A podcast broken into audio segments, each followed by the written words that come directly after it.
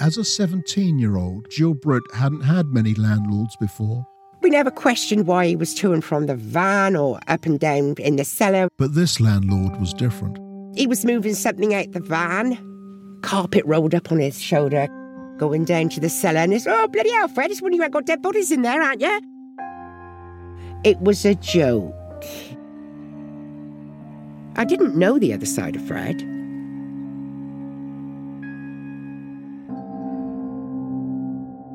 I'm Howard Sounes. 25 years ago, I began reporting on Fred and Rose West, one of the most notorious criminal partnerships in history.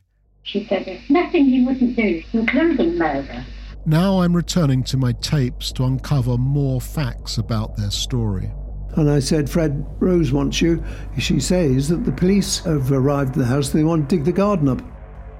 Phone went down, and I never heard his voice again. It's a story about a family and their secrets, about the media and our fascination with murder. And it's a story about 12 victims who are too often forgotten. We'd go up there and we'd have a, a laugh and a joke, not knowing at that time that my sister was under the stairs buried. From something else, unheard, the Fred and Rose West tapes. Subscribe now.